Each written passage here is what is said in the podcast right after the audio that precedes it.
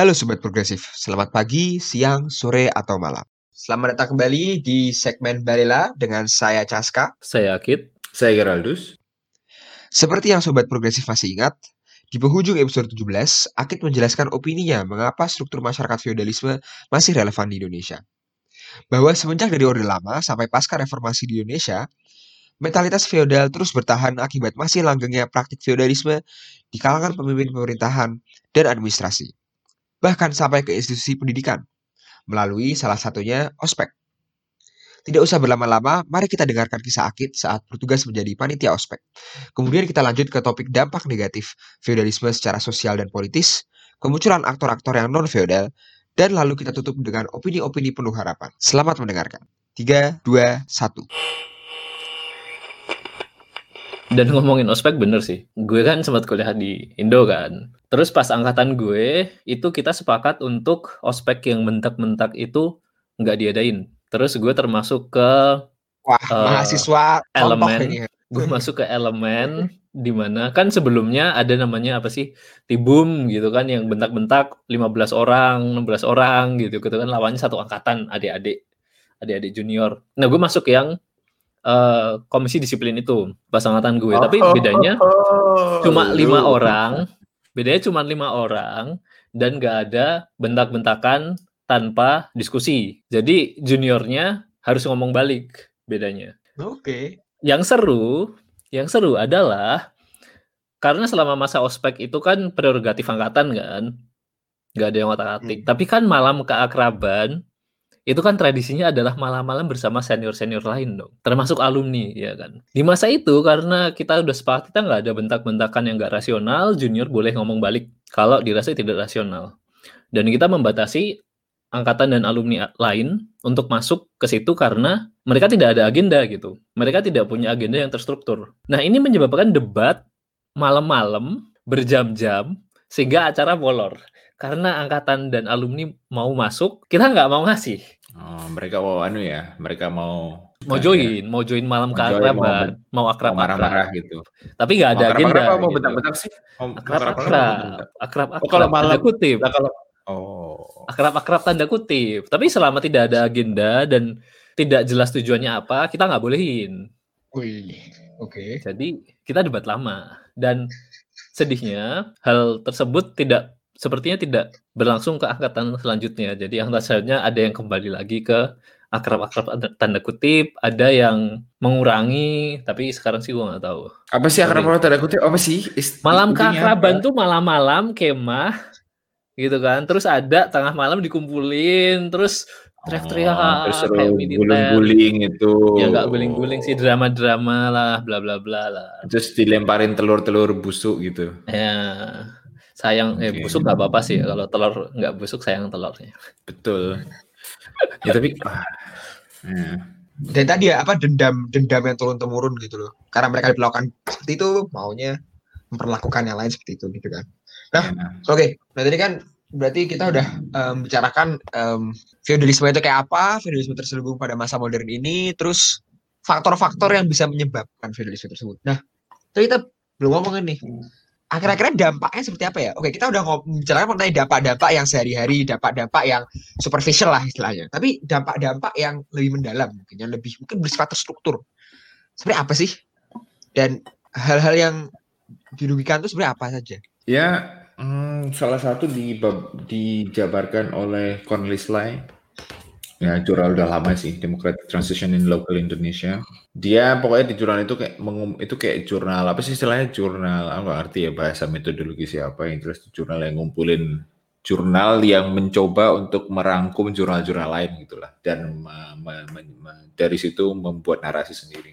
Jadi kayak menurut dia terjadi tadi kan saya udah jelasin soal reformasi, berhenti di reformasi tadi, dan menurut si Cornelis Lai itu terjadi memang proses hijacking reformasi kita oleh old political forces, jadi apa ya, kekuatan politis yang lama. Menurut dia sih gara-gara kayak Colin Crouch bilang, gara-gara kita rancang ulang institusi di Indonesia itu melalui skema neoliberal, dan itu gagal untuk menjembatani demos dan public affair. Demos itu kan kita kan Demos itu kayak istilah Yunani untuk masyarakat yang dalam sistem demokrasi, dan public affair itu kayak ya pembuatan kebijakan publik dan lain-lain. Dan dia mengamati fenomena hijacking itu di tingkat lokal melalui hidup kembalinya institusi atau model tradisional yang non-demokratis.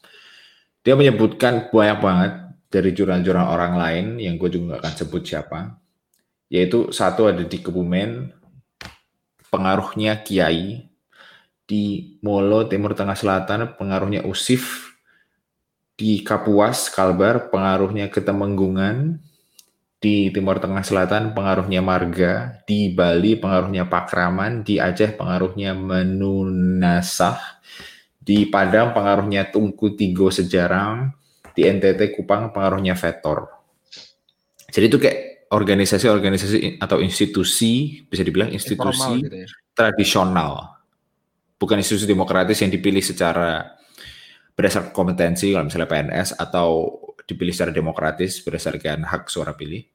Tapi institusi yang sudah lama, sudah ada lama lah, kayak kalau di Jogja ya keraton gitulah ya. Tapi kan keraton dilegitimasi itu secara hukum, sedangkan mereka enggak gitu kan. Dan itu dia anggap sebagai floating state. Dan menurut dia meskipun institusi modern demokrasi sudah dibangun, tapi institusi modern itu tidak begitu sukses dan berhasil untuk menembus dan bekerja secara efektif di level lokal kita, gara-gara adanya institusi-institusi tradisional yang masih eksis itu. Dan menurut Robinson Hadis itu, kita sering ngutip dia ya, itu ada hubungannya sama kebijakan kita tentang desentralisasi. Jadi desentralisasi otonomi daerah itu dua mata, apa istilahnya, apa pisau dua mata, pisau bermata dua. Jadi salah satu emang baik, seharusnya efektif, tapi di sisi yang lain desentralisasi itu kayak jadi kembali lagi menjadi arena untuk institusi-institusi tradisional itu menjadi naik daun lagi gitu. Jadi sebenarnya kita pernah menggunakan studinya Robinson dan Hadis di episode kita mengenai populisme kan ya kalau nggak salah. Ya, betul. Dan desentralisasi juga penting juga. Betul. Dan itu penting, dan itu disebabkan oleh apa? Jadi disebabkan oleh partai politik kita yang gagal memerankan fungsi intermedial atau intermediary function yang akhirnya digantikan oleh institusi-institusi lokal itu yang berbasiskan, ini bahasa Inggris lagi kutip ya, deep-rooted informal networking of tribes, extended family, oligarchy, and kinship, and so on. Jadi kayak di Indonesia itu dampak negatif dari satu struktur masyarakat yang merelevankan relasi feodal. Kedua, eksistensi dari institusi-institusi tradisional yang kemudian menjadi relevan karena struktur masyarakat yang membuat dia relevan. Dampak negatifnya adalah bahwa terjadi istilah dia birokratisasi demokrasi. Jadi proses konsolidasi demokratis itu semakin panjang. Maksudnya biasanya kan relasinya langsung gitu kan. Maksudnya demos atau kita rakyat menyalurkan aspirasi ke perwakilan kita di DPR atau di institusi modern demokratis setempat. Nah, sedangkan sekarang gara-gara ada institusi tradisional itu yang menggantikan perang parpol, ya kayak kita kan sekarang kayak nggak deket sama parpol kan, kita kayak apalagi kita super skeptis sama parpol, kayak kita parpol kayak populis semua gitu kan di Indo. Menurut dia itu membuat seluruh proses ini menjadi bertele-tele gitu, karena institusi yang terjadi atau ekosistem institusi yang terjadi di Indonesia adalah institusi yang hybrid gitu. Jadi demokratis, institusi modern plus institusi tradisional. Jadi itu kan memperlama. Kayak misalnya lu minta KTP harus kenal orang dalam. Itu kan ya, kayak lu tradisional, harus kenal orang dulu, kayak tradisional banget kan. Betul sekali. Dan ada contoh yang paralel ya, salah satu dampak buruknya juga dari feudalisme terselubung ini. Uniknya adalah tadi kita udah menyebutkan social mobilization kan. Karena setelah runtuhnya kemasyarakatan yang pure feodal, orang-orang jadi berlomba-lomba untuk memobilisasi diri mereka sendiri dalam lingkup sosial untuk istilahnya pansos, untuk menjadi bangsawan tanda kutip gitu kan.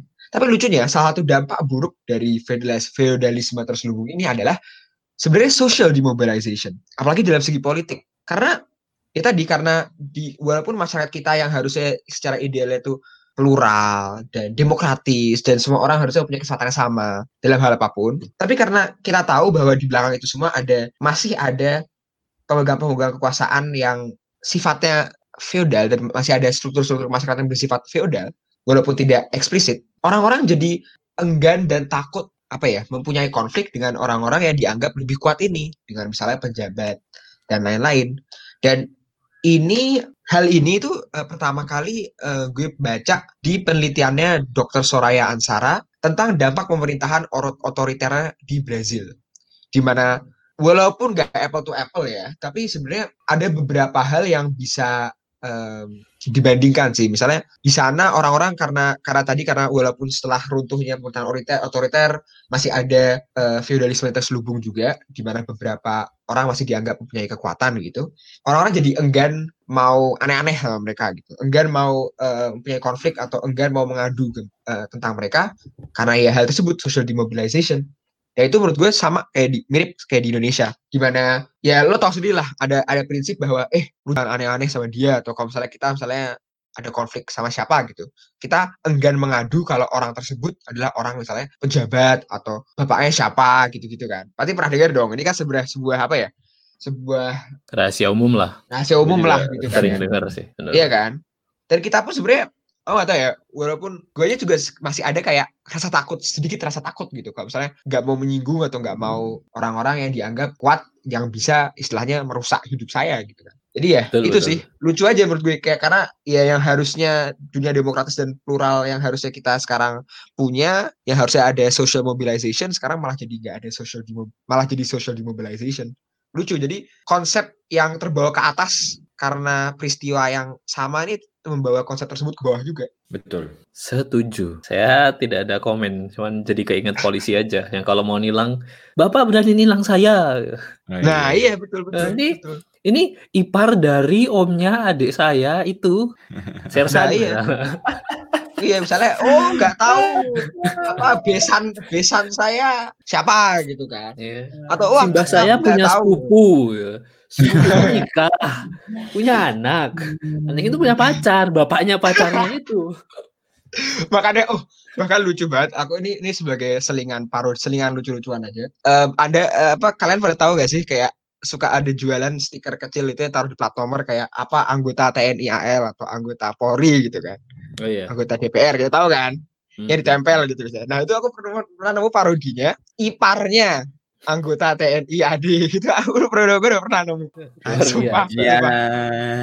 Terus ada yang lucu lagi, tonggone. Waduh. Tonggone.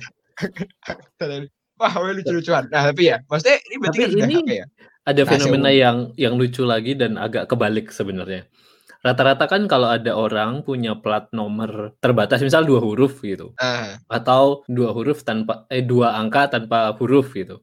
Itu kan polisi-polisi menghindar kan, karena orangnya tajir atau mungkin punya koneksi ke pejabat atau punya koneksi ke militer. Nah ini di sosial media ada yang cerita, dia punya plat nomor khusus, dua angka, hurufnya nggak ada di belakang. Itu kan mahal banget kan. Betul, 15 juta per 5 pajaknya tahun. Pajaknya doang kayaknya, ya. Bukan, itu biaya registrasi belum termasuk pajak. Registrasinya doang ya.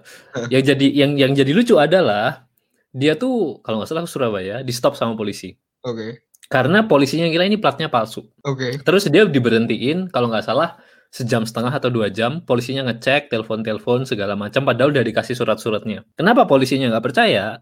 Karena mobilnya Avanza. Jadi platnya sama mobilnya mahalan platnya. Dan komentar kata orangnya, komentar polisinya, aduh mas, besok lagi kalau beli plat kayak gini mobilnya Mercy lah atau apa. Sumpah. Jangan Avanza gitu. Soalnya mobilnya Avanza, platnya mahal. Ini sering terjadi loh, jangan salah, sering terjadi kayak begini loh. Maksudnya aku aja kerasa loh, aku kan mobil saya second ya dulu. Oke, ini mau jadi aja. Aku kan petrolhead asik. Nah, berisik. Mobil saya kan second ya. Dulu tuh pas baru beli dari pemilik sebelumnya, platnya tuh cuma 3 angka. 3 angka sama 2 letter. Pokoknya gaya lama lah. Nah, semenjak gue ganti ke 4 angka, 3 letter, yang plat nomor inilah istilahnya plat nomor kan gue nggak punya duit ya memperpanjang yang lama ya nggak aja 10 juta gitu kan, plat nomor balik namaan gitu. Gue jadi lebih sering diberhentiin polisi loh. Oke. Ya, begitulah. Ya, inilah ini kan hal-hal implisit sebenarnya kan. Tapi ya itu.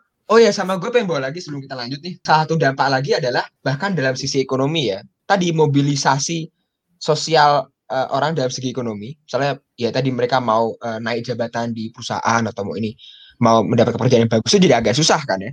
Dengan adanya ya agak susah ya, untuk orang yang tidak punya relasi dan menjadi mudah untuk orang yang punya relasi, betul, pejabat atau sama orang-orang yang dianggap dikodifikasi atas gitu di dalam masyarakat. Seperti yang dibicarakan Judge Snyder itu, jadi kita menjadi orang-orang yang semi sovereign, tidak sebetulnya merdeka karena persaingan menjadi timpang. Nah ya, lucunya tadi kita udah ngomongin mengenai orang tuh pengen jadi kuat, pengen jadi bangsawan, pengen jadi Ndoro gitu kan ya. Tapi kenapa banyak ini sekarang, baru belakangan ini, banyak figur-figur yang sebenarnya antitesis dari sifat-sifat tersebut, namun banyak diidolakan oleh masyarakat. Dan misalnya, ya, populer, ya, misalnya Jokowi, Risma, Pak Ridwan Kamil, gitu kan. Mereka kesannya lumayan jauh dari kesan, oh saya tinggal di istana sendiri dan jauh dari masyarakat. Mereka kebalikan ya kan, mereka sangat terlihat dekat dengan rakyat dan lain-lain. Tapi mereka ternyata diidolakan sekali. Jadi kan sebenarnya pertentangan kan ya. Kalau menurut gua, gimana tuh menurut kalian? Menurut gua setiap orang pasti lebih suka orang yang rendah hati sih menurut gua. Jadi tapi kan semua orang ingin menjadi bangsawan. Betul sih. Gimana yang ngubunginnya? Tapi kayak sebetulnya kayak kalau kita melihat orang-orang yang sok itu kan orang-orang yang sok bangsawan zaman sekarang gitu ya. Kita nggak pernah melihat mereka dengan betul-betul simpati gitu loh, maksudnya ya kan, maksudnya kita tuh juga lebih pasti lebih menyukai hubungan yang egaliter gitu, walaupun terus pada praktiknya kita nggak tahu ya, walaupun pada praktiknya terus kita juga suka pansos dan lain-lain, tapi kan kita selalu lebih menyukai kalau misalnya kita punya teman orang kaya gitu, tapi dia sederhana orangnya atau dia terus suka pamer, itu kan kita lebih lebih menikmati, lebih nyaman dengan orang-orang seperti itu gitu daripada orang-orang yang selalu kemudian memiliki standar tertentu yang harus kita penuhi dan kita harus ikut mereka gitu kan. Dan menurut gue itu contoh, gue ini lihatnya dari sisi positifnya ya, lu nanti sisi negatifnya.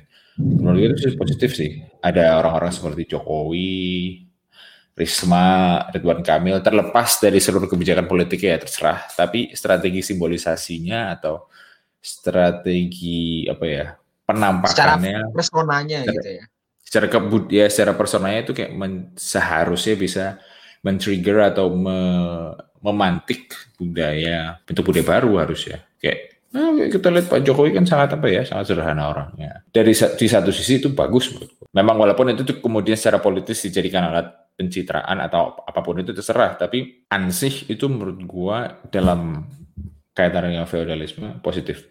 Apalagi Risma, sangat sederhana. Kayak gue pernah ketemu dia di bandara Halim, udah dia cuma sama satu asistennya, cewek, nggak ada pengawal, nggak ada apa, udah cuma ngantri di antri ya, dia naik Garuda, udah ngantri terus, ya, udah, ngantri, nggak orang-orang nggak langsung gitu ya. Terus si teman gue yang sekarang kuliah di Munchen juga minta foto, ya udah dikasih foto, udah, terus dia masuk jalan biasa, halo cuma gitu, tapi ngantri dan sederhana, ya, penampilannya dia kayak biasanya kayak apa sih, bajunya dia kayak semi jas gitu, terus ditutupin, terus pakai kerudungnya dimasukin ke jas, terus pakai rok sederhana maksudnya gitu. Sederhana, terus di sampingnya asistennya bawa apa sih, map sama apa, asistennya perempuan pakai jilbab juga, ya udah kayak udah gitu doang gitu. Dan itu menurut gue positif kalau orang-orang lihat, semoga orang lebih menghargai apa sih, kemampuan pencapaian gitu ketimbang posisi. Mantap. Kalau menurut gue ini udah mulai tren atau kecenderungan perubahan opini antar generasi sih sebenarnya. Okay. Gue ngerasa kalau dulu itu orang lihat ada orang penting terus dikerubunin bodyguard, terus punya aura yang sangat menekan, sangat berwibawa, itu orang wow. Entah kenapa mungkin dulu. Tapi sekarang popularitas bergeser ke arah orang-orang yang meskipun mempunyai jabatan atau mempunyai posisi yang tinggi, tapi tetap rendah hati, tetap bisa dijangkau oleh masyarakat banyak dengan Ridwan Kamil yang selalu berinteraksi dengan masyarakatnya via sosial media misalnya, atau Jokowi dengan belusukannya gitu, atau Risma yang sampai bahkan bersujud-sujud ketika dia meminta sesuatu yang sangat urgent misalnya. Ini kan sangat kontras dibandingkan dengan misal dulu kita ini Soekarno atau Soeharto dengan wibawanya dan apa ya, bisa dibilang sangat tidak terjangkau mungkin, lah, tidak terjangkau oleh rakyat biasa gitu. Mungkin istilahnya imposing kali ya. Kayak imposing sih. Imposing itu apa bahasa Indonesianya ya?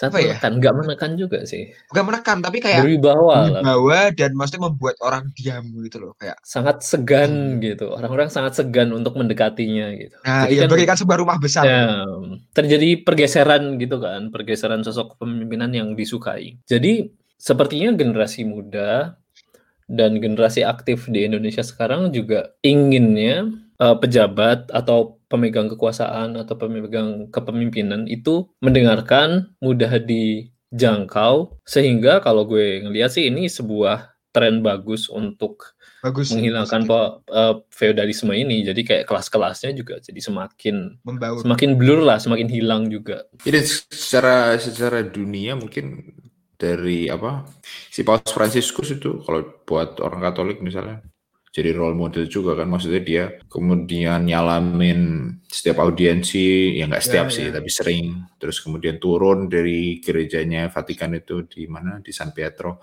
kemudian nyalamin, terus juga dia benar-benar mencium kaki tahanan dan kalau nggak salah penjahat juga di perayaan. Di mute, ya Allah, di mute. Kapan? Mencium tahanan, coba diulangin dari situ. Cium tahanan, okay. Tiba-tiba up.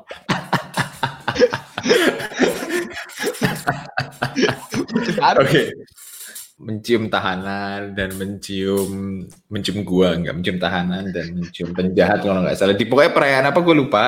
Pokoknya perayaan yang peringatan hari di mana Yesus juga membasuh kaki 12 muridnya dan lain-lain. Dan menurut gue itu juga salah satu role model kepemimpinan yang beresonansi dengan bisa jadi zeitgeist kita kali ya. Zeitgeist kayak spirit atau jiwa zaman kita yang baru yang seyogyanya menginginkan kesetaraan. Kayak pidato Pak Kades gua. Kades Jogja, se-Jogjanya. Berarti bisa dibilang sekarang itu dengan adanya tadi role model baru yang adalah personifikasi dari antitesis segala bentuk feodalisme. Berarti bisa dibilang dong sekarang mungkin udah waktunya transisi kali ya. Mungkin udah secara natural orang-orang udah mulai berpindah kali ya. Seharusnya udah dari dulu Bapak, tapi nggak tahu deh. Ya, tapi telat. Ya, tapi maksudnya setidaknya berarti apakah sudah tiba saatnya di mana feodalisme ini akan berangsur-angsur lengser atau berangsur-angsur?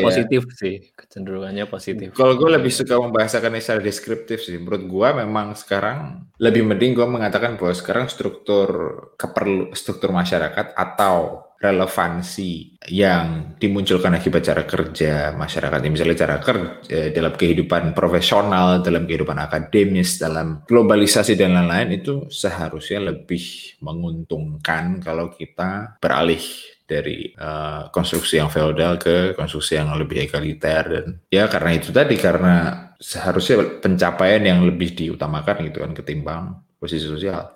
Jadi sebenarnya ya kalau buat gue ya, semoga ya gue berharap aja sih. Semoga ya tadi mengenai segala hal kayak orang menginginkan kesederhanaan dan lain-lain. Semoga tidak hanya sekedar face value, tidak hanya sekedar cuman pengen terlihat baik. Namun juga sebenarnya kayak soalnya maksudnya face value itu maksud gue tadi ngomong face value itu adalah dari luar peningkatan kesederhana, tapi sebenarnya dalamnya juga masih memanfaatkan feodalisme terselubung dan lain-lain. Jadi yang gue harapin sih semoga gak hanya face value, semoga ya memang kita berjalan ke arah yang benar, gak cuma sekedar terlihatnya. Nah ini kita udah mulai masuk penghujung nih. Oke, sebagai penutup, saran dan solusi yang bisa kita tarik untuk untuk mengobati permasalahan-permasalahan yang kita sudah bicarakan tadi itu apa aja ya? Kalau gue jelas satu dari sekolah kita sih, menurut gua yang paling penting guru itu mulai harus enggak semua guru lah ya. Gua tahu guru-guru gua di SMA juga bukan tipe-tipe guru yang seperti itu, tapi guru maupun profesor maupun dosen itu udah mulai harus melepaskan narsismenya lah ya, harus betul. Kemudian mulai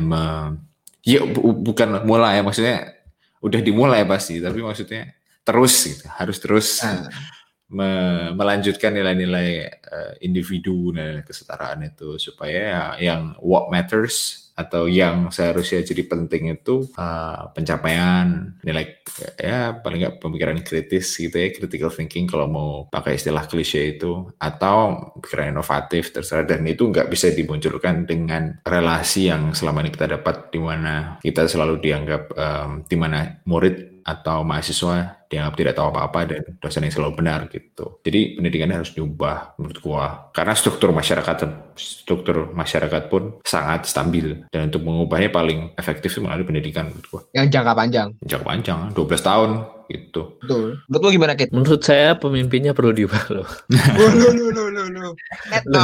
Lo radikal. Gagal gak jadi pulang Indonesia, ditangkap ya. Enggak, tapi secara umum menurut gue emang calon-calon pemimpin itu perlu diingatkan atau di quote unquote dibimbing. Tadi kan kita sempat ngobrol bahwa bisa jadi perilaku egaliter dari para calon pemimpin atau pemimpin sekarang itu adalah sebuah bentuk populisme gitu kan. Tapi pada akhirnya ketika pilihannya adalah mau pemimpin populis tapi egaliter atau pemimpin yang melanggengkan feodalisme tapi pinter, sejujurnya gue memilih yang populis tapi egaliter karena dia secara tidak langsung menanamkan sebuah kebiasaan atau mungkin sebuah citra bahwa pemimpin di Indonesia tuh dia yang egalitarian, yang mudah dijangkau oleh masyarakat dan mendengarkan masyarakatnya, sehingga adanya nanti perubahan budaya sehingga pemimpin atau calonnya juga terbiasa mendengarkan dan mengimplementasikan saran-saran dari konstituennya. Betul sih. Iya, dan semoga itu juga menjadi contoh ya untuk masyarakat sih. Betul, dan kalau gue boleh nambahin dari Peter Sloterdijk di salah satu wawancara di NCC di sebuah talk show gitulah, dia berkaitan dengan akumulasi kapital di banyak kelompok golongan orang. Itu dia mengatakan bahwa tidak ada zaman seperti zaman modern kita ini, di mana banyak banget aktor dalam masyarakatnya naik ke hierarki masyarakat yang teratas gitu. Jadi kayak dulu kan cuma ada penguasa sama hamba misalnya. Ya kalau ada seniman pelukis itu hanya bisa jadi dia naik kelas tapi nggak sebanyak itu. Tapi kan sekarang kayak ya gara-gara struktur masyarakat kita yang sudah terdiferensiasi secara fungsional, kayak ada pemain sepak bola, insinyur, arsitek, redaktor koran atau jurnalis, podcaster, YouTuber dan lain-lain yang kemudian punya kesempatan untuk dapat uang banyak gitu kan. Dan itu kan terjadi kayak desentralisasi ya parsial, akumulasi kapital, nggak cuman menumpuk ke kalangan bangsawan tapi ke pucuk-pucuk subsistem masyarakat gitu kan. Dan seharusnya dengan demikian kalau si Peter Sloterdijk sih menurut dia idealnya kita balik lagi ke konsep liturgia Yunani. Jadi kalau masyarakat Yunani itu zaman dulu nggak perlu bayar pajak karena semua berfungsi lewat liturgia. Liturgia itu maksudnya kas negara itu diisi oleh para aktor-aktor penting yang punya uang banyak itu. Jadi kayak donasi dari mereka gitu. Dan masyarakat nggak perlu dibebankan oleh pajak. Tapi maksud gue adalah melalui Peter Sloterdijk seharusnya kita belajar bahwa kalau kita udah di posisi teratas itu bukan kemudian kita bisa sewenang-wenang gitu. Harusnya itu kita harusnya bersyukur gitu loh bahwa struktur masyarakat kita memungkinkan atau keadaan masyarakat kita memungkinkan ada banyak sekali orang kaya. Pak, bandingin sama zaman dulu yang orang kaya cuma di keraton misalnya. Dan seharusnya itu kita bersyukur kita punya akses untuk jadi orang kaya, punya akses untuk jadi middle class. Dan seharusnya itu kita pakai untuk momen bersedekah, momen menyadari privilege kita hidup di zaman sekarang gitu. Dan juga ya sebenarnya kalau kita, ya tadi yang kembali lagi dengan Gilbert bilang, kalau kita di atas tuh bukannya berarti kita boleh menginjak-injak yang di bawah. Harusnya tidak seperti itu. Jadi kita ke atas ya, kita sadar diri tadi. Dan juga menurut gue salah satu nilai yang penting yang mungkin bisa menjauhi kita dari feodalisme terselubung dan akan membawa kita ke arah yang benar adalah untuk menjunjung tinggi pencapaian dan kualitas, menjunjung tinggi merit. Jadi bukan yang matter sekarang tuh bukan oh dia kenal siapa, bukan oh dia anaknya siapa, atau oh dia jabatannya ini, bukan. Orang tuh harus mendapatkan sebuah jabatan, sebuah posisi karena ekspertisnya, karena skillnya, dan karena pengetahuan atau karena keahliannya yang memang bagus. Jadi orang akan berlomba-lomba untuk menjadi yang terbaik karena hal itu. Bukan berlomba-lomba untuk menjadi yang paling kuat ya. Karena dengan hal ini, orang jadi gak terlalu superficial. Orang gak terlalu, bukan cuma ngejar kekuatan dan bukan ngejar gimana-gimana, tapi ngejar kualitas. Dan ya itu pasti akan membawa kehidupan masyarakat kita dan dia dunia ke arah lebih baik. Karena it puts the proper people in the proper places. Naruh orang-orang yang benar di tempat-tempat yang benar. Sick. Itu aja sih sebenarnya. Jadi ya, dan jangan sombong ya, pasti jangan sombong dan jangan termakan ego. Karena menurut gue satu hal yang membuat orang merasa feodal itu adalah ego sih. Jadi ya ngerem aja, jangan narsis. Nah, sepertinya sampai di situ saja dulu perbincangan kita dan diskusi kita mengenai feodalisme terselubung. Semoga sobat progresif bisa mendapat sesuatu dari perbincangan kita kali ini. Dan kalau ada saran atau tanggapan atau apapun itu, langsung kontak kami saja di Instagram atau di Instagramnya Podcast Progresif. Sampai situ dulu saja dan selamat pagi, siang, sore. Sampai jumpa pada episode berikutnya. Dan selamat membaliklah pikiran kita masing-masing.